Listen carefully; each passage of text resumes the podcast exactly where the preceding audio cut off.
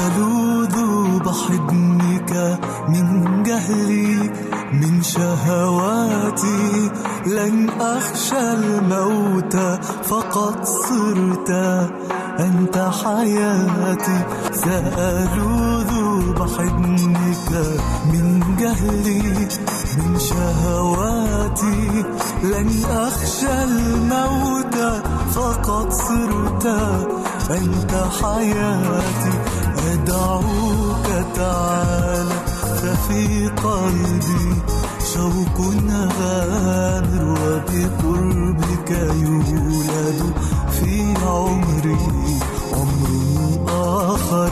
أدعوك تعالى ففي قلبي شوق غامر وبقربك يولد في عمري عمر آخر.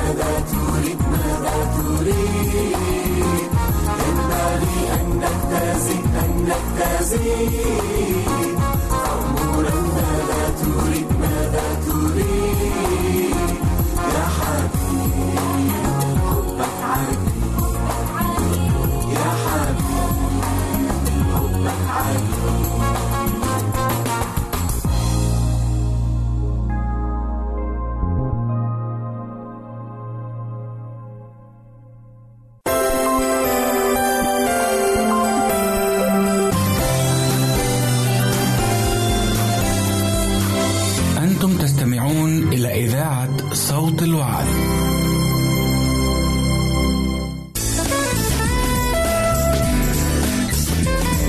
عزيزي المستمع يمكنك مراسلتنا على عنواننا الإلكتروني Arabic at awr.org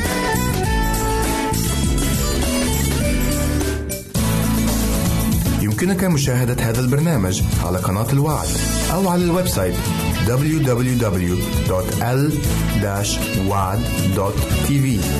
www.al-waad.tv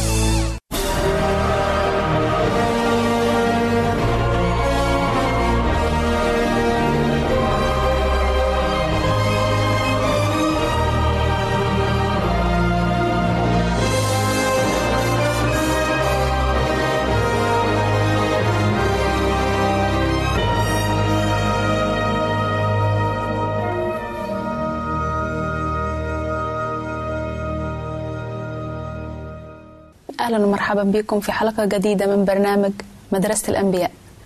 الحلقة اللي فاتت اتكلمنا عن النبي إيليا وحياة الإيمان والحلقة دي بعنوان البرية في حياة النبي إيليا أو إيه دور البرية في الضعف والقوة بالنسبة لحياة النبي إيليا. بنبدأ دايما حلقتنا أسيس. الأول نرحب بحضرتك. أهلا وسهلا. آه بنتشرف دايما بوجودك معانا. بوجود الله. آمين. إيه هو التعريف الكتابي لكلمة البرية؟ آه لما على حسب مفهومنا كلنا بالنسبة للبرية. البرية هقولها من مفهوم قاموس الكتاب المقدس كمان. البرية قد تطلق هذه الكلمة على الأرض خاربة غير صالحة لشيء وقد تطلق أيضا على الأرض غير محروسة. تصلح أن تكون للرعي جيدا للمواشي. يعني البرية آه، هي ممكن يخلو منها الناس آه لكن ممكن يكون فيها أشجار ممكن يكون فيها حيوانات مفترسة ممكن يكون فيها آه، مية ممكن آه، ما يكونش فيها على حسب. بيقول لنا كمان قاموس الكتاب آه، تصلح أن تكون للرعي جيدا للمواشي. وأشهرها ه- هذكر بعض البراري اللي ذكرها قاموس الكتاب المقدس عن بعض البراري اللي هي موجودة. يعني مش صحراء. لا مش مش طبعا في فرق في فرق كبير بين بين البرية وفي فرق بين الصحراء. الصحراء هي اللي, اللي لا يمكن إن إحنا نلاقي فيها آه، أو هي؟ تكون صالحة للزراعة. ابدا لا يمكن ولا يمكن نلاقي فيها مية ولا يمكن نلاقي فيها أشجار. أما البرية كان نلاقي فيها أشجار ونلاقي ممكن نلاقي فيها مية ممكن نلاقي فيها آه، آه، بعض الكائنات الحية زي مثلا حيوانات أو حيوانات مفترسة وهكذا. بس تعالوا نلقي بعض الضوء على بعض البراري التي ذكرت في الكتاب المقدس وعلى حسب قاموس الكتاب المقدس أيضا. منهم برية سيناء التي تاه فيها بنو إسرائيل. منهم برية سين برية فران برية يهوذا وأشهرهم عين جدي برية عين جدي آه، دي موجودة في قاموس الكتاب المقدس زي ما ذكرنا. ودي تعريف البرية على حسب ما ذكر كتابيا وحسب ما ذكر في الكتاب المقدس وبعض البراري التي ذكرت فيه. قول لنا إيه علاقة آه، ايليا النبي وحياته بالبرية؟ البرية لها إيجابيات ولها سلبيات. صحيح. البرية في حياة كل واحد مش إيليا النبي وبس لها إيجابيات ولها سلبيات. ممكن في البرية الواحد يروح في البرية بحيث أنه ياخد خلوة مع ربنا عشان يتقابل مع ربنا. ممكن في البرية الواحد يبعد عن العالم وعن شرور العالم. وده اللي كنا دايما غالبا بنشوفه في حياة النبي ايليا إنه كان دايما يحب ياخد خلوة لما ي... لما يحب يتكلم مع الله. إحنا عندنا أمثلة في الكتاب المقدس بالنسبة لتعريف البرية بالنسبة للبرية في حياة ايليا وفي الكتاب المقدس. البرية حتى المسيح له كل المجد كان دايما يقول لتلاميذه تعالوا استريحوا قليلا. وكان ياخدهم في إلى خارج في البراري وكان يجتمع معهم في البراري وكان آه، يخاطبهم في في البرية أو في البراري. فهنا البرية مع ليها معاني حلوة كتير قد ما ليها إن كان ليها ايجابيات هنلاقي ليها سلبيات. بس خلينا نركز على الإيجابيات الأول. البرية بتدي الإنسان الخلوة الروحية إن هو يختلي لكي ما يمتلئ بالإيمان. بيختلي لكي ما يملأ وينشط نفسه روحيا ويتقوى على الضعف إذا كان فيه ضعف. ولكن الانسان إذا م... أنا ممكن أستعمل حاجة برضه استعمال سيء. يعني ممكن أستخدم البرية استخدام سيء. يعني أنا ممكن أهرب للبرية نظرا إن أنا بفكر نفسي ان هربان لل... هربان من العالم وبروح للبرية. فالبريه مش كل مش دايما اللي بيقعد في البرية مش دايما هو آه كده معاه في خلوة. لا. ما نقدرش نقول كل اللي في البرية لازم بياخد خلوة. ما نبعدش عن العالم. أنا أعيش في أعيش في العالم لنطوبى لمن في النار ولم يحترق. خلينا نركز على حياة النبي إيليا في البرية. وكان وراح البرية ليه؟ وإيه اللي كان بيعمله في البرية؟ عشان كده ربنا راح له علشان يتقابل معاه في البرية. صحيح. طيب آه، النبي ايليا بما إنه ذهب إلى البر إلى إلى البرية هل هو أبغض العالم عشان كده أو كره العالم عشان كده اتجه إلى البرية؟ النبي إيليا عشان يروح. يروح البرية أبغض العالم بتقولي؟ آه هل هو أبغض العالم عشان كده اتجه إن هو يروح البرية هو مش أبغض العالم هو هرب من العالم هو ظن ان هو بيهرب من العالم وفكر ان هو لما بيهرب من غضب الملكة ايزابل ان هو بيروح البرية على أساس ان هو ممكن يرتاح شوية يرتاح نفسيا يرتاح من من من من من آلام العالم. أحيانا الخدام حتى بيفكروا ان أنا أهرب من الخدمة أنا أهرب من من عمل أهرب من شيء معين وأدور على مكان ان أروح أرتاح فيه. يعني نفهم من كده إنه ما كانش رايح البرية عشان يتقابل مع ربنا. آه. في أوقات كان بيروح فيها مثلا للهرب زي ما حضرتك ذكرت إنه هرب من وجه الملكة الشريرة إيزابل. ذهاب ايليا للبرية؟ زي ما قلنا في حلقات قبل كده كانت حكمة منه طبعا. ولكن هو ما كانش شعر بالسلام بوجوده في المملكة لما غضبت الملكة إيزابل عليه. ففكر بوجوده ان هو لما يروح للبرية ان هو يشعر بسلام أكتر من المحتمل إنه يشعر بسلام أكتر في البرية. ولكنه ما كانش يعرف إن هو كان مهدد. بخطر الموت أكتر من وجوده عند الملكة ايزابل لأن زي ما ذكرنا إن البرية ما كانش فيها يسكنها إلا الحيوانات ال- الضارية الحيوانات المفترسة وما كانش فيها مثلا حواليه منازل أو أي شيء يلجأ ليه أو ممكن يختبئ فيه أو أو أو ما شابه ذلك تمام البرية بقى زي ما ليها قلنا السلبيات وليها الإيجابيات دايما كان بيلتجئ إليها للبرية للخلوة الروحية زي ما ربنا ما كان المسيح له كل المجد ما كان بياخد التلاميذ للخلوة الروحية وكان يختلي بهم في البراري وكان بي بيخاطبهم أو يكلمهم في آه، في البرية. طب عايزين حضرتك اشرح لنا أكتر إيه اللي حصل مع إيليا في لما ذهب للبريه في المرة دي؟ في المرة اللي هو هرب منها من وجه إيزابل. إيليا لما هرب في المرة ديت للبرية وهربوا من وجه إيزابل أو مشي من وجه إيزابل قلنا إن كانت حكمة منه إن هو كان يهرب من وجه الشر. مش من ايزابل نفسها ولكن من الشر اللي كان جواها هل راح طلب الرب في البرية؟ ولا, هو- ولا إيه اللي حصل معاه هو طلب الرب وما كانش في عنده حد بيطلبه غير الرب. ايليا كان دايما طلباته في بقه دايما ما بيطلبش إلا الرب. صحيح. والمفروض برضه إحنا نتعلم من ايليا في طلباتنا ما نطلبش إلا الله لأن الكتاب طلب طلب مننا وحثنا على كده. قال اطلبوا الرب ما دام يوجد أدعوه فهو قريب. صحيح. حتى لو إحنا بصينا على ايليا كإنسان ومشوا من عند الملكة إيزابل وذهابه إلى البرية. يمكن البعض يعتبر إن ده كان ضعف لكن عمره ما كان ضعف. لأن ايليا أنا بعتبر من وجهة نظري ايليا هرب كانت حكمة منه إنه هرب من الشر. ولما هرب من الشر إحنا ممكن نقول الآية بتاعت يعقوب 5 17 لأن ايليا كان إنسان تحت الألم مثلنا زيه زي أي واحد فينا. صحيح. ضعف شوية لكن الرب كان معاه. والرب ما سابوش والرب قواه. وهنشوفه في المرة ديت قد إيه الرب بيتعامل مع إيليا معاملة معاملة صديق. صحيح. بيبعت له المعونة والعون في وقته في وقته. بيكون جنبيه وبيكلمه بي- بيعضده يسانده وكمان بيعين ضعف بيعين ضعفه اللي هو كان فيه. إزاي يتعامل الرب مع ضعف إيليا في الوقت ده؟ آه، تعامل الرب مع ضعف إيليا. إيليا لما راح للبرية إيه اللي إحنا كنا متوقعينه؟ واحد واحد في قلبه خوف حد بيجري وراه هيموته ولما يلجأ لمكان يروح في البرية يا إما للحماية أو إن هو يختبئ. راح راح للبرية عشان خاطر كده. آه، إيه اللي إحنا متوقعينه منه؟ لما يلاقي مكان إن هو يلجأ فيه أو يحتمي فيه أكيد يغض النظر يغض البصر شوية وينام. يعني يحاول ينام ينام شوية. وده مع بعد المسافة والمكان اللي راح ليه ايليا شوف ايليا نام. ايليا نام. هيتعامل الرب مع ايليا إزاي؟ بس نايم زعلان. طبعا نا- نايم نايم خايف. لا هو نايم في قلق. هو نايم عشان خاطر شوية الشوية اللي كانوا فيه شوية الضعف البسيط اللي كانوا فيه آه، هم خلوه برضو ينام بس مش شعر بسلام كامل.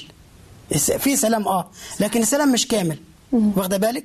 لما ربنا بعت له ملاك يعمل ييقظ ايليا يوقظه من من نومه. فقال لايليا قم كل. مش كله بس. يعني جايب له أكل كل واشرب.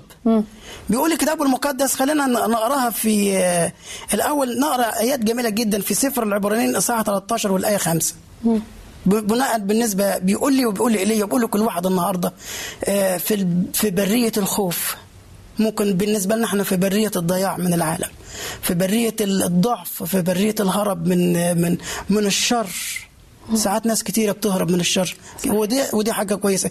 قال لا أهملك ولا أتركك. دي في عبرانيين 13 5 وفي إشعياء 41 والآية 10 بيقول لنا كلمات جميلة جدا. لا تخف. لاني معك وأنا متأكد ان ربنا يقول الآيات دي لكل واحد مننا مش لإيليا بس. لا تخف لاني معك. لا تتلفت لاني إلهك. خلينا كده نحط في مخنا شوية. الواحد لما بيجري هربان من حد ولا خايف من حد بيعمل إيه؟ بيجري وبيتلفت وراه. صحيح. أكيد؟ يمكن. أنا ما كنتش مع إيليا في الوقت دوت لكن محتمل إن إيليا هو ماشي وماشي بخطوة سريعة أكيد كان بيبص وراه. هل ايزابل ارسلت وراه رسل علشان يجيبوه ولا لا؟ فكان أكيد بيمد الخطأ علشان إيه؟ يا أو يسرع بخطا بخطواته علشان يروح يروح للمكان هو حاطط في هدفه يوصل ليه؟ علشان يختبئ منها. لكن ربنا قال له لا تتلفت لاني إلهك قد أيدتك وأعنتك وعضدتك بيمين بري. بيمين بري. عمل إيه إيليا؟ إيليا لما نام ربنا أرسله الملاك قم وكل اشرب كمان. ايليا قام وكل. وشرب ونام. لسه ضعيف. عايز يقوينا أنا ربنا مرة تاني. ليه لسه ضعيف تاني؟ أرسل الملاك مرة تاني. قومه ده لسه ضعيف لسه مريض لسه تعبان. أنا عايز أقويه ده ابني ده ده ليا أنا مش لحد. ده هو ابني ده أنا بدور عليه. أنا مش عايزه يكون في الحالة اللي هو فيها ديت. مش بيسيبنا نوصل لمراحل صعبة. لا الرب بيجي لنا في الوقت المعين.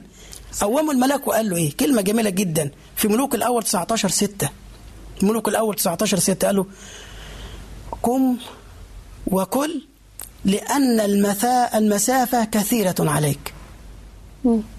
يعني الرب هيخليه يمشي مشوار طويل. المشوار بتاع اللي هيمشيه ايليا الرب كان شايف إن هو طويل.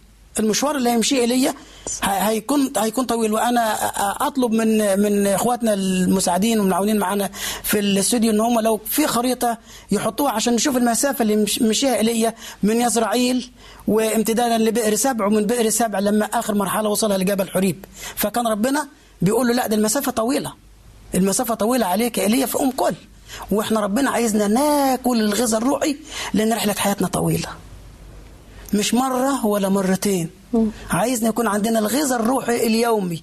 غذاؤنا اليومي. صحيح. يكون عندنا غذاء يومي. نتغذى على كلمة ربنا. نفتح كلمة ربنا نتغذى فيها. ودي هي اللي هتقوي ضعفنا. حتى لو أنا فكرت أهرب في يوم من الأيام من ال- من الشر أو فكرت أهرب من العالم أو فكرت إن أنا أو أنا أو أنا ضعفت مثلا أو أي إنسان ضعف لو بيتغذى على كلمة ربنا هيتقوى بنعمة الله. هيتقوى بنعمة الله أكتر وأكتر. صحيح. فاصل. ونعود لنكمل حديثنا عن حياة النبي إيليا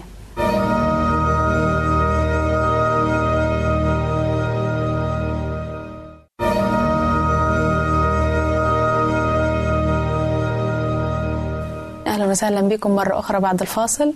ونعود لنكمل حديثنا مع القس رزق عن حياة النبي إيليا شفنا قد إيه الرب بيهتم حتى بالجانب الجسدي إنه أرسل له ملاك عشان يأكله ويشربه. آه، بنشكر الرب كتير من أجل كده. نعم. آه، لكن عايزين نعرف إلى إلى ماذا يرمز نوم النبي إيليا نوم النبي إليه هنا بيرمز لأي واحد فينا ضعف. الضعف بيخلي الواحد ينام زي ما قلنا في السؤال اللي فات. وعندي آية حلوة هنا في الكتاب المقدس بتجاوبنا على ال على ال على سؤالك اللي انت قلتيه من شوية موجود في أفسس خمسة والآية 14 في أفسس خمسة الآية 14 بيقول الكتاب استيقظ أيها النائم وقم من الأموات فيضيء لك المسيح. المسيح. صحيح. فهنا بي بي بيقول لي استيقظ من نومك الروحي. استيقظ من ضعفك. استيقظ من غفلتك إنك أنت غفلت ولو حتى آه، آه، في وجهة نظرنا دقائق معدودات أو قلائل من من الثواني. برضك استيقظ. لأن الإنسان المؤمن يجب عليه أن يكون ساهر. لأن هو قال لنا كده اسهروا وصلوا. لأن إبليس خصمكم كأسد زائر يقول ملتمسا من يبتلعه. فعايز لنا اليقظة الروحية. وعايز لنا ال- ال- ال- السهر الدائم في الروحيات أحسن من الواحد منا ما يضعف وينام. فنوم ايليا بيشبه للمؤمنين اللي ضعفوا وناموا. فمش عايزهم يضعفوا مش عايزهم يناموا ويخوروا في الطريق. لا الرب بيبعت ملاكه ويقوينا. ملاك الرب حال حول خائفيه وهو ينجيهم. الرب دايما بيعين ضعفنا. الرب يقوي ي- يقوي روحياتنا. أمين. الرب بيعيننا في الحياة حتى لو أنا ضعفت وأنا ماشي في الطريق. لو ضعفت شوية الرب بيعيني وبيدينا كلمات جميلة جدا كمان. بيقول لنا عايزنا نكون إيه؟ في روميا 12 11 و12 في روميا آه 12 الآية 11 و12 بيقول لنا غير متكاسلين في الاجتهاد. غير متكاسلين في الاجتهاد. حرين في الروح. عابدين الرب فرحين في الرجاء. صابرين في الضيق مواظبين على الصلاة. على الصلاة. شفت قد إيه كلمات؟ بجد أنا عن نفسي بتديني دفعة عن نفسي بتديني رجاء بتد... ساعات الواحد منا بيضعف. لكن بيقول لي ما تتكاسلش ما تخافش. ما تهتمش أنت هتقول إيه. أنت ليه بتهتم؟ أنت هتتكلم ولا تقول إيه؟ لما تساق قدام صلا... ولاء أو سلاطين ما تهتمش. أنا معاك. ايليا قوم ارجع مرة تاني. أنا هصحيك من الغفلة اللي أنت فيها. أنا صحيك من آه، آه، آه، النوم اللي أنت فيه الروحي وخليك ترجع مرة تاني. يعز عليا الإنسان المؤمن لما يضعف أو يعز عليه الإنسان المؤمن لما يسيب الله. لأنه عزيز إن هو في عين رب موت اتقيائه الموت روحيا. فما يخلينيش ما يسيبنيش أموت. ما يسيبنيش أموت روحيا. عشان كده لما جاء ايليا وضعف الرب أيقظه بدل المرة مرتين. صحيح. وهو في في في, الم في لما لما هرب من من ايزابل وراح ل- وراح للبرية الرب أيقظه وقال له قوم كل واشرب. عايزك تشرب من نبع الح- من نهر الحياة. أنا عايزك تشرب من ينبوع الحي وعايزك تاكل المن السماوي. عايزك تاكل كلمة ربنا اللي هي خبز الحياة. والمسيح له كل المجد قال لنا إيه؟ أنا هو الخبز النازل من السماء. وده الم- المفروض على كل واحد مننا إن هو يفكر ويقول يا رب في لحظات ضعفي. أنا عايزك تعيني آمين في امين لحظات ضعف اللي بتمر بيا وتخليني حتى لو أنا آه، بشك إنك أنت بعدت عني. أنا عايزك يا رب تعيني بجد. أنا محتاج أن نفسي أقول نفس الكلمات ديت. أن رب يعين كل واحد منا. ونسمع صوته الجميل بيقول استيقظ استيقظ أيها النائم. قوم. خلينا نسبح الرب بفرح. ما بعدش عن العالم وأروح للبرية. قريت مرة مقالة جميلة جدا لويليام شكسبير بتقول ع- بالنسبة للبرية البرية تشبه زهرة برية برضو. زهرة يعني جت في البرية فيها زهرة. و ال- ال- النبات اللي مطلع زهرة جميلة دي في البرية واحد ماشي في البرية وشاف الزهرة الجميلة دي راح ناحيتها عشان يمسكها أو الوردة دي ويشمها. لما راح يمسك الوردة ويشمها في الزهر اللي موجودة في البرية آه، كانت تحت جناحاتها أو طياتها آه، تعبان في سم مميت موته. هو ده العالم. العالم اللي ممكن واحد يروح ليه البرية الواحد ممكن يروح ليها. ممكن البرية تموتني. ممكن البرية تعمل لي إغراء. ممكن البرية تخليني أتوه في توهان. البرية زي ما شعب ربنا متاه. ولكن ربنا حب يقول لي ايليا أنت هتمشي وهتقعد على الأكلة ديت كام يوم؟ أربعين يوم. موسى قعد برضو أربعين يوم والمسيح له كل المجد قعد أربعين يوم. لكن الشعب اللي كان طالع من مصر عشان ي... من أرض العبودية إلى الحرية قعدوا تايهين 40 سنة. قال له كل يا إيليا واشرب لأن المسافة طويلة. أنت تقعد على الأكلة ديت. ديت إيه؟ 40 يوم و40 ليلة. لا تأكل ولا تشرب لأن نعمة الرب ملته. فما فكرش في العالم ولا في اللي فيه. صحيح. بيذكر الكتاب المقدس إنه آه، الملاك جاب له مية وكعكه ردف صحيح؟ نعم. إيه هي كعكة الردف ديت؟ آه، كعكة ردف مذكورة آه، ومعناها برضو على حسب المفسرين وقاموس الكتاب بتقول أي كعكة مخبوزة على حجارة محماة كعادة العرب. الحجارة اللي كان بي الحجارة بيحطوا يولعوا تحتها نار ويسخن الحجر جامد قوي قوي ويخبزوا العيش عليه. يعملوا العيش عليه. فدي معناها الخبز اللي هو مخبوز بطريقة صحية في وقتهم. صحيح. تمام؟ عشان الرب بيجيب له الحاجة وكمان ما جابلوش آه، معلش أنا يعني أقدر أقول أنا آسف الكلمة ما جابلوش أكل كان بايت. لا ده جاب له حاجة طازة. محماه. كعكه رطف محماه. يعني حاجة آه، طازة. تعالى ك- كل. أنا عملت لك مخصوص أنا جاهز لك أكل بنفسي. أنا عملت لك الأكل بنفسي. بأمانة إحنا كلنا بنستاهل إن الرب بنفسه ويعمل لنا كل الحاجات دي بنفسه. قد إيه ربنا هو اللي بيصحيني؟ بيصحيني من نومي ومن ضعفي وبيقول لي قوم. شفت قد إيه محبة وحنان ربنا لإيليا؟ إن هو يقول له قوم كل واشرب وجاب له الحاجة لحده. ساعات الناس بتتكاسل وتنسى صوت الله. مع إنه آه، رغم إن الرب عمل مع ايليا ده ده كل ده وجاب له الأكل والمية لكن ايليا طلب لنفسه الموت في الوقت ده. مم. إيه كان يحصل لو لو الرب استجاب و... وأمات ايليا في التوقيت ده؟ صد... آه، آه، سؤال جميل جدا. لو ربنا استجاب لي تقصدي واستجاب لإيليا وقال له خلاص كفاياك أنت تموت. آه يعني كفايك أنت تعبت كتير أشوف نبي غيرك يكمل الرسالة. أربع نقاط كانوا ممكن يحصلوا هتكلم فيهم. أولا كان هيخسر آه، الخدمة بتاعته واللي كان بيخدمها للشعب اللي ربنا أرسله عشان يخلصهم من الخطيئة اللي هم فيها. إن الشعب في في هلاك الشعب في فساد وربنا أرسله على أرسله عشان ينجيهم من من الفساد. اللي هم فيه ويخلصهم يديهم الخلاص. فكان هيخسر الجعالة اللي هي كانت آه، قدامه ديت في شعب ربنا في الخلاص. يعني إلى الوقت ده كانوا لسه ما تابوش ولا رجعوا عن طرقهم. طبعا ما كانوش لسه ومستمرين في مستمرين في عنادهم. النقطة الثانية كان هيخسر ظهوره مع الرب يسوع وموسى على جبل التجلي. صحيح. ما ما كانش ايليا هيبقى مع موسى والرب يسوع على جبل التجلي. النقطة الثالثة كان هيخسر المركبة النارية.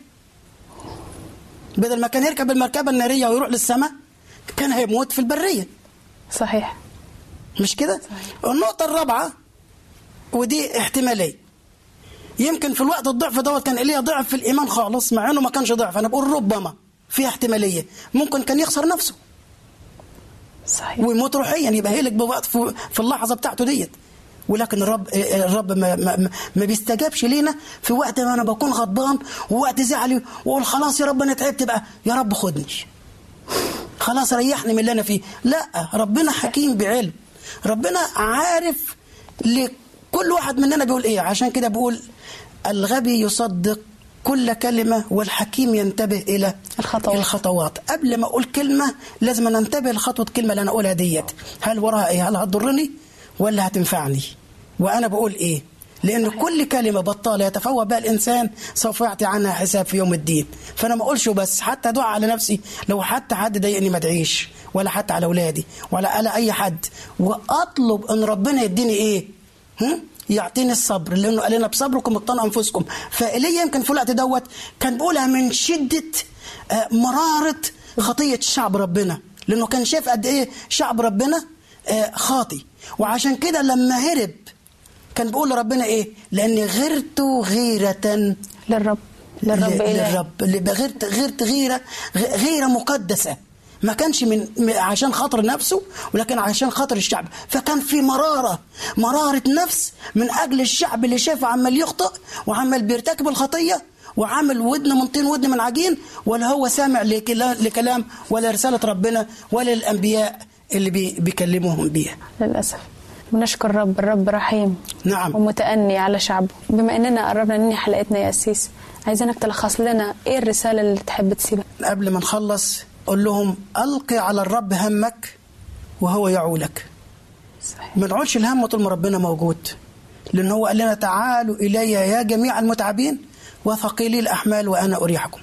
فإذا كان إيليا راح وهو خايف أو في ذعر مثلا مثلا.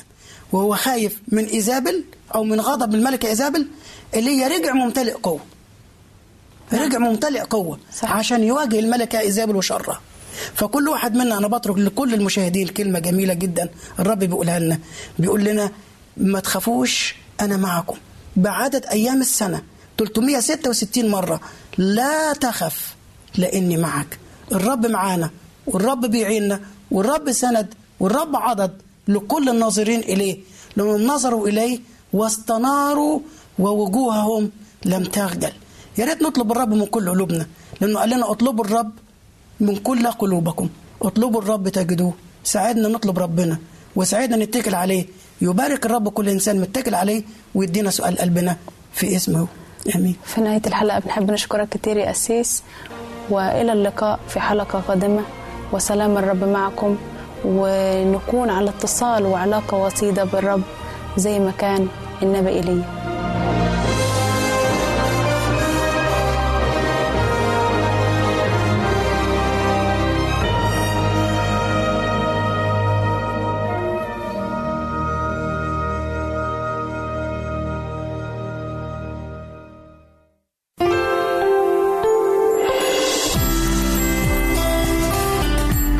إذاعة صوت الوعد. لكي يكون الوعد من نصيبك.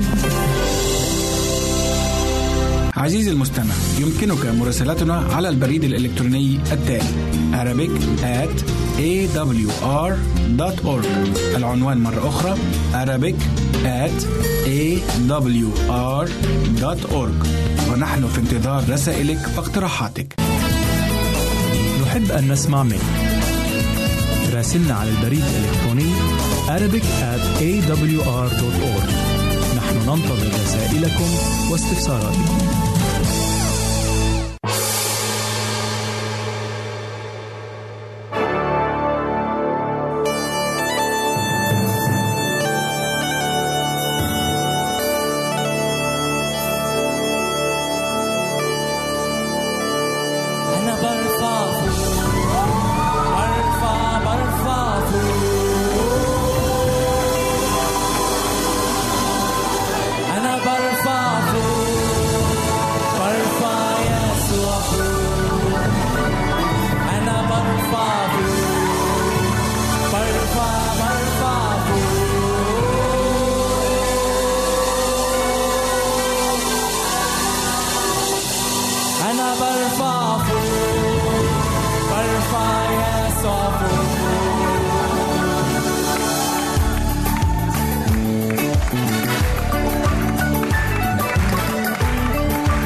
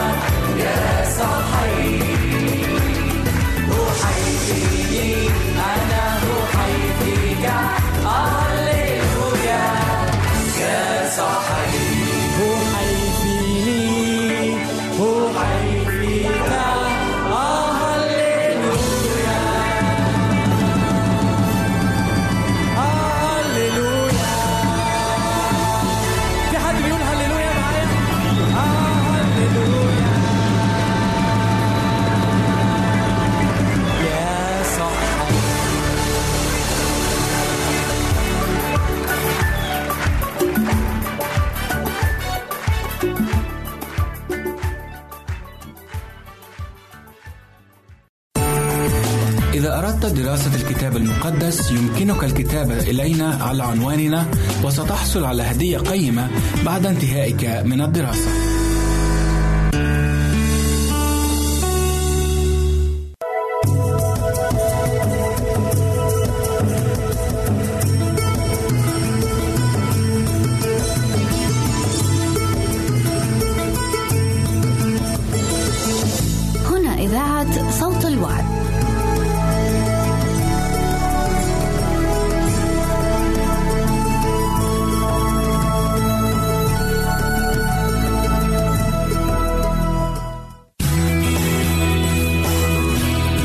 يمكنك استماع وتحميل برامجنا من موقعنا على الإنترنت www.awr.org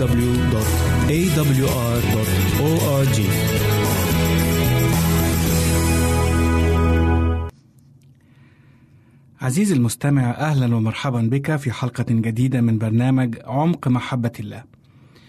دعونا في البداية نسأل هذا السؤال: هل معنى أن يمر الإنسان بالتجارب والضيقات أن الله لا يحبه؟ وهل ممكن من خلال التجارب أن نمجد الله مهما كانت الظروف والصعوبات؟ دعونا معا نقرأ الآية الموجودة في رسالة يعقوب الإصحاح الأول والعددين اثنين وثلاثة. تقول الآية أحسبوه كل فرح يا إخوتي حينما تقعون في تجارب متنوعة. عالمين أن امتحان إيمانكم ينشئ صبرا. لذلك حلقة اليوم هي بعنوان لماذا يسمح الله بالتجارب والضيقات. فابقوا معنا. كثير من الناس يواجهون متاعب وتجارب ومشاكل بالحياة مثل الحزن أو المرض أو الموت أو الفقر أو الانفصال إلى آخره من تجارب مختلفة. وقد تختلف كل هذه من إنسان لآخر فبعض الناس يقاسون منها أكثر من الآخرين. ولكن لماذا يعاني الناس من التجارب والصعوبات في الحياة؟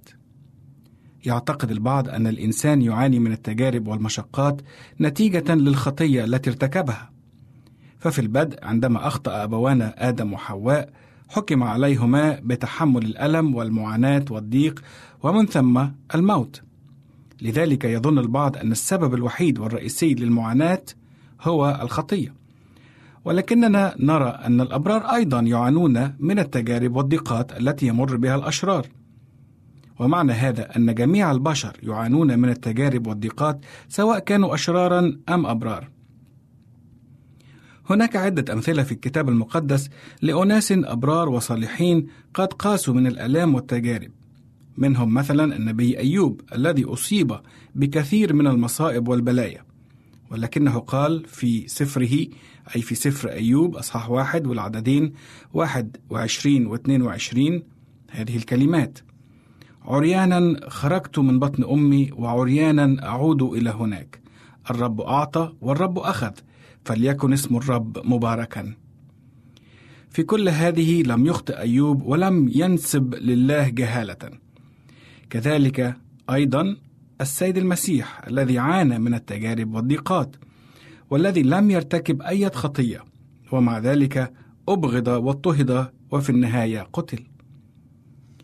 يعاني الإنسان من التجارب والمشقات لأنها تأتي من الشيطان من إبليس.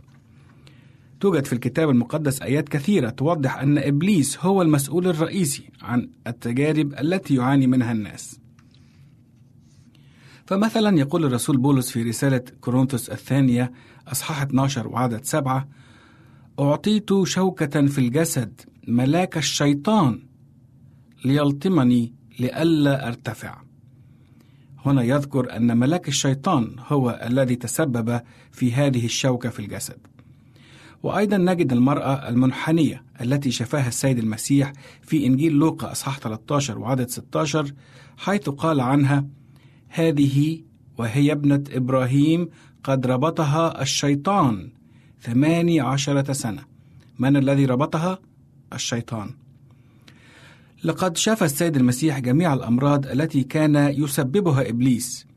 يقول عنه سفر أعمال الرسل أصحاح 10 وعدد 38 عن السيد المسيح هذه الكلمات. جال يصنع خيرا ويشفي جميع المتسلط عليهم من؟ إبليس. إذا المسيح جال يصنع خيرا ويشفي جميع المتسلط عليهم إبليس. من هنا نعرف أن السبب الرئيسي لوجود التجارب هو الشيطان إبليس، فهو يغوي البشر لكي يستسلموا لإغرائه وخططه، فيقعوا في شباكه ويخطئوا لله. هؤلاء الناس وغيرهم من الذين عانوا من التجارب والمشقات الكثير منهم حافظوا على ثقتهم بالله دون أن يرتدوا أو حتى يلقوا اللوم على الله. والسؤال هنا لماذا يسمح الله لنا بالتجارب والمشقات؟ وهل يمكن لهذه التجارب أن تكون مفيدة لحياتنا ولنمونا الروحي؟ نعم بالقطع قد يسمح الله لنا أحيانا بأن نمر بالتجارب والضيقات فكما يمتحن الذهب بالنار كذلك يمتحن إيماننا بالتجارب التي نمر بها ومن الضروري جدا معرفة أن هذه التجارب تكون بحدود معينة أي أن الله لا يسمح بوصول المؤمن إلى مرحلة اليأس أو الضعف. حيث تقول الآية في رسالة روميا اصحاح خمسة والأعداد من ثلاثة إلى خمسة. نفتخر أيضا في الضيقات. عالمين أن الضيق ينشئ صبرا والصبر تزكية والتزكية رجاء. والرجاء لا يخزي لأن محبة الله قد انسكبت في قلوبنا بالروح القدس المعطى لنا. لذلك فإن التجارب التي يمر بها الإنسان قد تقهر البعض منهم وتهزمهم فيفقدوا الثقة بالله بل يقوموا بإلقاء اللوم على الله ولكن من جهة أخرى نجد أن الضيقات والتجارب التي يمر بها الإنسان قد تقويه وتعطيه الثقة بالله وهذا يتوقف على مدى التجاوب والتفاعل مع الله ومع التجربة ومدى قوة إيماننا بالله. في الختام عزيزي المستمع أود أن أختم حديثي بهذه القصة البسيطة التي تحكي عن ملك في العصور القديمة. ذات يوم وضع ملك مدينة صخرة كبيرة في منتصف أحد الشوارع الرئيسية في مملكته. ثم وقف خلف شجرة قريبة منها لكي يراقب كيف يكون رد فعل الناس الذين يمرون بهذا الطريق كل يوم تجاه هذه الصخرة. فمر أحد التجار الأغنياء جدا في المملكة ودار حول الصخرة متعجبا من شكلها ثم تركها ومضى. وبعد ذلك مر أناس آخرون فلما رأوا الصخرة تسد الطريق راحوا يتكلمون فيما بينهم عن مدى الإهمال الذي تعاني منه تلك المملكة وأن المسؤولين لا يهتمون بأمور المملكة كما يجب وأن الملك منصرف عن شؤون المملكة أخيرا جاء فلاح فقير يحمل سلة من الفاكهة على كتفه كان قادما من حقله في طريقه إلى البيت فلما رأى هذا الفلاح البسيط الصخرة أنزل بسرعة السلة من على كتفه بل وشمر على ساعديه وراح بكل قوته يدفع الصخرة من مكانها في وسط الطريق حتى نقلها بعيدا على جانب الطريق. ولما أكمل مهمته انحنى ليرفع سلته على كتفه ويكمل مسيرته إلى البيت. وبينما الفلاح البسيط يفعل ذلك شاهد لفة موضوعة تحت الصخرة التي كانت في منتصف الطريق. فراح يلتقطها من مكانها ولما فتحها وجدها مملوءة بالذهب ومعها رسالة قصيرة مكتوبة من الملك شخصيا يقول فيها هذا الذهب يصير ملكا خاصا للإنسان الذي سيرفع الصخرة من وسط الطريق لقد ربح الفلاح البسيط ذهب الملك وفوق هذا كله تعلم الدرس أن ما نواجهه في الحياة من تجارب ومصاعب وضيقات فهي دائما ما تأتي لنا بعطية جديدة تجعلنا في وضع أفضل من السابق. عزيزي المستمع، إن الله يستطيع أن يشدد من عزيمتنا ويساعدنا على تحمل التجارب والمشقات، لأن الله لا يسمح لنا بأن نجرب فوق طاقتنا وفوق تحملنا. وكما يقول الرسول بولس في رسالته إلى أهل كورنثوس الأولى أصحاح 10 وعدد 13 لم تصبكم تجربة إلا بشرية ولكن الله أمين الذي لا يدعكم تجربون فوق ما تستطيعون بل سيجعل مع التجربة المنفذ لتستطيعوا أن تحتملوا فمن الممكن أن يكون هذا النوع من التجارب وقتيا ومن الممكن أن يكون هذا النوع من التجارب مستمرا أو مزمنا في حياة الإنسان إلا أن الله في المقابل سوف يعطيك نعمة لاحتمالها بفرح. وأن تلك المتاعب التي يواجهها ما هي إلا لخير الإنسان ولخلاصه. إن أكبر مثال على ذلك هو موت السيد المسيح على الصليب. لقد قصد الشيطان بموت المسيح أن يقهر الله ويهزم الجنس البشري. ولكن شكرا لله الذي سمح بموت المسيح لكي يصير خلاصا للجنس البشري بأكمله. دعونا في الختام نردد معا هذه الآية الجميلة الموجودة في رسالة أهل روميا أصحاح 8 وعدد 35 من سيفصلنا عن حب المسيح؟ أشدة أم ضيق أم اضطهاد أم جوع أم عري أم خطر أم سيف. إلى اللقاء أعزائي المستمعين في حلقة جديدة من برنامج عمق محبة الله. كان معكم أمير غالي الرب معكم. يمكنك استماع وتحميل برامجنا من موقعنا على الإنترنت www.awr.org